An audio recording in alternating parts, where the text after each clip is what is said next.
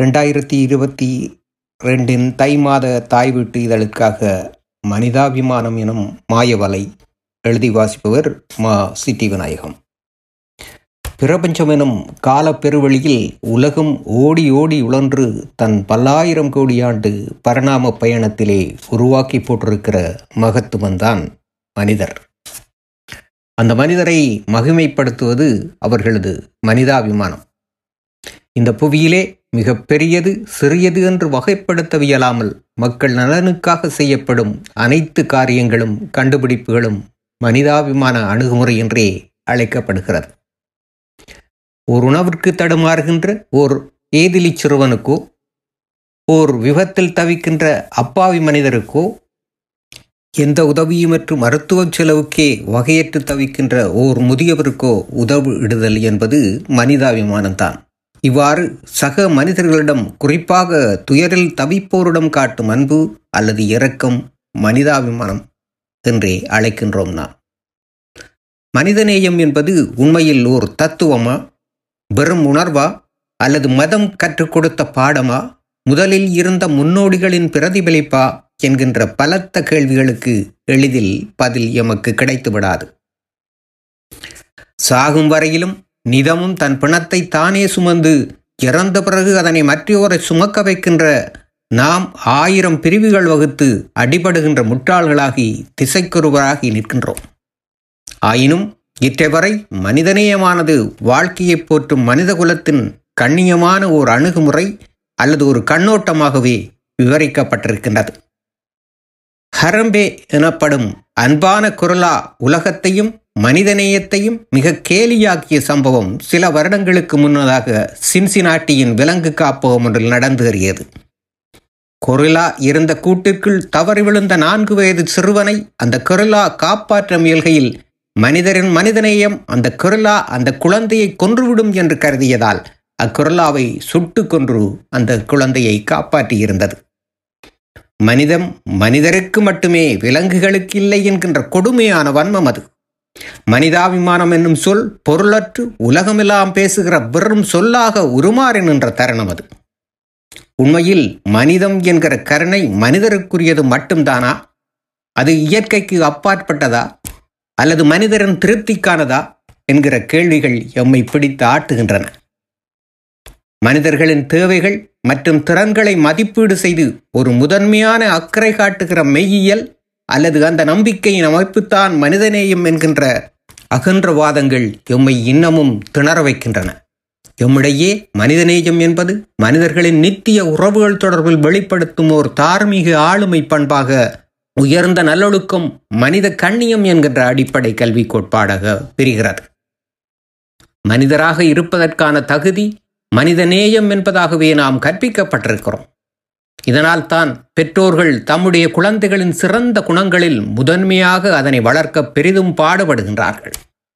தம் குழந்தைகளின் வாழ்க்கை பாதையானது பல தடைகளை தாண்டி மற்றவர்களுக்கு மகிழ்ச்சியை தரக்கூடிய மனிதமுடையவர்களாக வளர்க்கவே அவர்கள் விரும்புகின்றார்கள். அதற்காக இந்த மண்ணில் மனிதநேயம் சுமந்த பல மாமனிதர்களை உதாரணமாக்கி அவர்கள் வாழத் தலைப்படுகின்றார்கள். அவர்களது அரிய தன்னலமற்ற மனிதநேய செயல்களை தம் பிள்ளைகளும் பார்த்து உன்னதமாவார்கள் அவர்கள் என நம்புகின்றார்கள். பெற்றவர்களும் சமூக நலன் விரும்பிகளும் மனிதநேயம் கொண்ட ஆற்றல் மிக்க அரும் திரளோரை இந்த அவனி பெற வேண்டும் என்பதில் குறியாயிருக்கின்ற இந்த தருணத்தில்தான் என்றுமில்லாத வகையிலே குற்றச்செயல்கள் இன்று அதிகரித்து செல்கின்றன.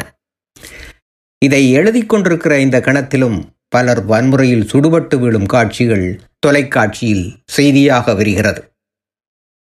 உனக்கு நீ எந்த தீதை செய்ய விரும்ப மாட்டாயோ அதை பிறருக்கும் செய்யாமல் இரு என்பதை புரிந்து கொண்டால் சக மனிதரையும் சமமாக பார்க்கிற உன்னத உள்ளம் தானாகவே வந்துவிடும் என்பதை நாம் புரிந்து கொள்வதில்லை. முற்றிலுமாய் தொலைத்த சகிப்புத்தன்மை மரணித்து போன மனிதநேயம் சிதைத்தறிந்த அன்புணர்வு எம் சமூகத்தை வன்முறைக்காடாக்கி நிற்கிறது. மனநோயாளிகளைப் போலவே பலரும் படு பாதகமான குற்றச் செயல்களை சகட்டு மேனிக்கு சர்வ சாதாரணமாக புரிந்துவிட்டு வெற்றி நடை போடுகின்றார்கள்.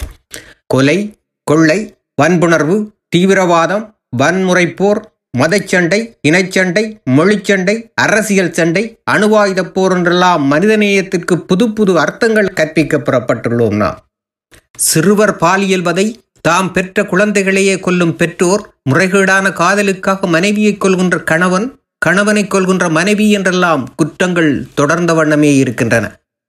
அவற்றை துரத்துகிற சட்டங்களும் தொடரும் இறுக்கமான விதிமுறை அச்சுறுத்தல்களும் இவர்களை இன்றளவும் திருத்திவிடவில்லை.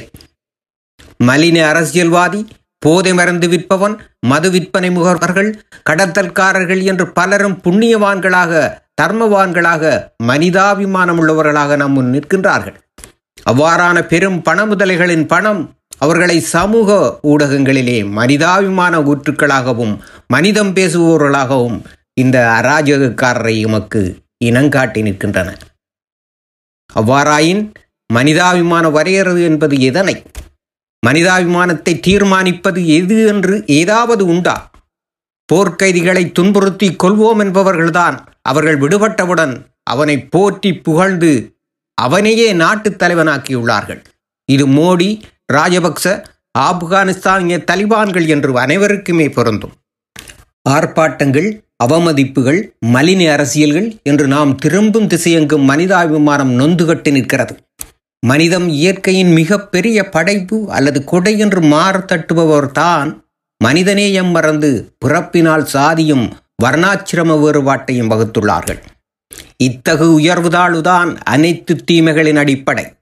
இவ்வாறான ஒரு சூழலில் சக மனிதரோடு சக மனிதர் பாசம் வைப்பது என்பதும் கருணை இரக்கம் அன்பெனும் மனிதநேயத்தோடு வாழ்வதென்பதும் சாத்தியந்தானா அது எப்படி? காலங்காலமாக கேட்கப்படுகின்ற கேள்விகள் இவை.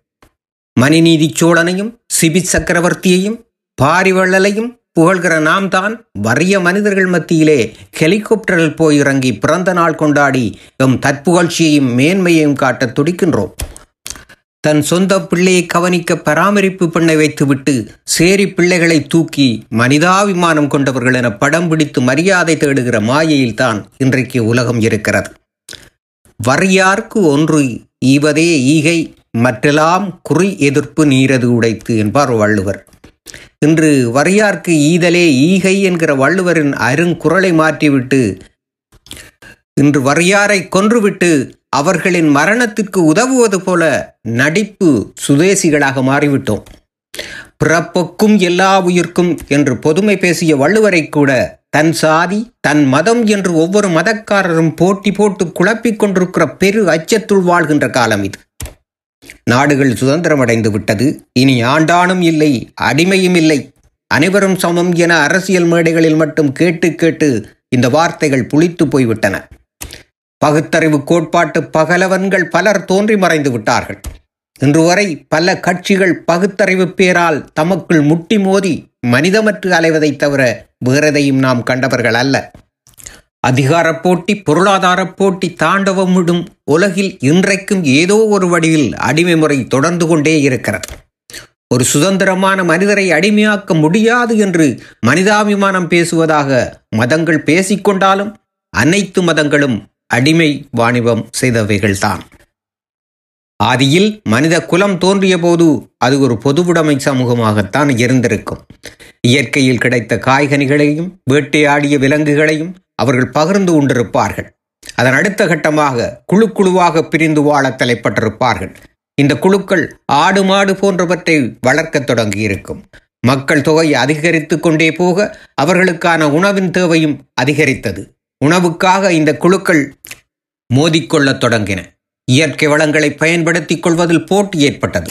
போட்டியில் தோற்றோர் கொல்லப்பட அவர்களை சார்ந்தோரை வெற்றி பெற்ற குழுவினர் கொண்டு சென்றனர். இப்படித்தான் தோற்றுப்போனவர்களை தங்களுக்கு வேலை செய்யும் அடிமைகளாக்கிக் கொண்டனர். அப்போதுதான் முதன் முதலாக அடிமை சமுதாயம் உருவானது என்பார் வரலாற்றாசிரியர் ராகுல சங்கிருத்தியாயன். பண்டைய காலத்தில் ஒருவர் பிறப்பினாலோ வலிந்து பிடிக்கப்படுவதனாலோ விலைக்கு வாங்கப்படுவதனாலோ அடிமையாக்கப்பட்டார். அவ்வாறு அடிமையானவருக்கு அடிமை நிலையிலிருந்து விடுபடும் உரிமையோ வேலை செய்ய மறுக்கும் உரிமையோ உழைப்புக்கான ஊதியம் பெறும் உரிமையோ கிடையாது. அடிமைகள் இரத்தமும் சதையும் கொண்ட மனிதர்களாக கருதப்பட்டவர்கள் அல்ல. வெறும் உற்பத்தி கருவியாக முதலாளிகளின் ஊதியம் பெருக்கும் விலங்காக மட்டுமே அவர்கள் கருதப்பட்டனர். அடிமைகள் உண்மையில் பேசும் விலங்குகளாகத்தான் அகிலவங்கும் சிக்கித் தவித்தார்கள். இன்று அடிமை முறையானது கொத்தடிமை முறையாக இருக்கிறது. உலகெங்கும் முகமூடி அணிந்து அடிமைத்தனம் ஏதோ ஒரு வகையில் உருமாறி தொடர்ந்து கொண்டுதான் இருக்கிறது. உலகம் முழுவதும் பல கோடி மக்கள் இன்று நவீன அடிமைகளாக வாழ்கிறார்கள் என்கிறது ஆய்வு கணிப்பு தரவுகள். மானிட இருத்தலியலின் மிக பெருங்கேவலமான இந்த அடிமை முறைதான் மனிதகுல வளர்ச்சியின் ஆரம்பமாக இருந்தது என்பதை பகுத்தறிவற்ற பகுத்தறிவாளர்களான நாம் ஏற்றுக்கொண்டே ஆக வேண்டும்.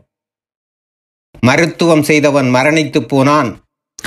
மந்திரிக்கு முதலில் ஊசியைப் போடுங்கள் மனிதன் காக்க என்கின்ற மானமற்ற மகத்துவத்துள் தான் நாம் இன்று வாழ்கின்றோம். அகதியாகி வாடும் என்னைப் போலவே ஒளியற்று மங்கி நோய்வாய்ப்பட்டிருக்கிறது துருவத்துச் சூரியன். நாளை அவன் மீண்டும் உதிப்பான் என்ற நம்பிக்கையோடு இன்று உறங்கப் போகின்றேன். ஆயினும் அச்சப்படுகிறேன்.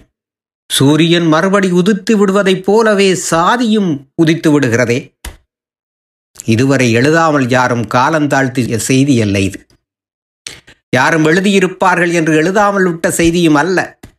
காலங்காலமாக எழுதி எழுதி களைத்து போன விடையில்லா செய்திதான் இது. வாழ்வின் அனைத்து தளங்களிலும் குறிப்பாக சமூக பொருளாதார நீதி பொருளாதார செழிப்பு அரசியல் சுதந்திரம் சுகாதாரம் கல்வி என்பவற்றில் தமக்குரிய பங்கினை பிறவியலாது.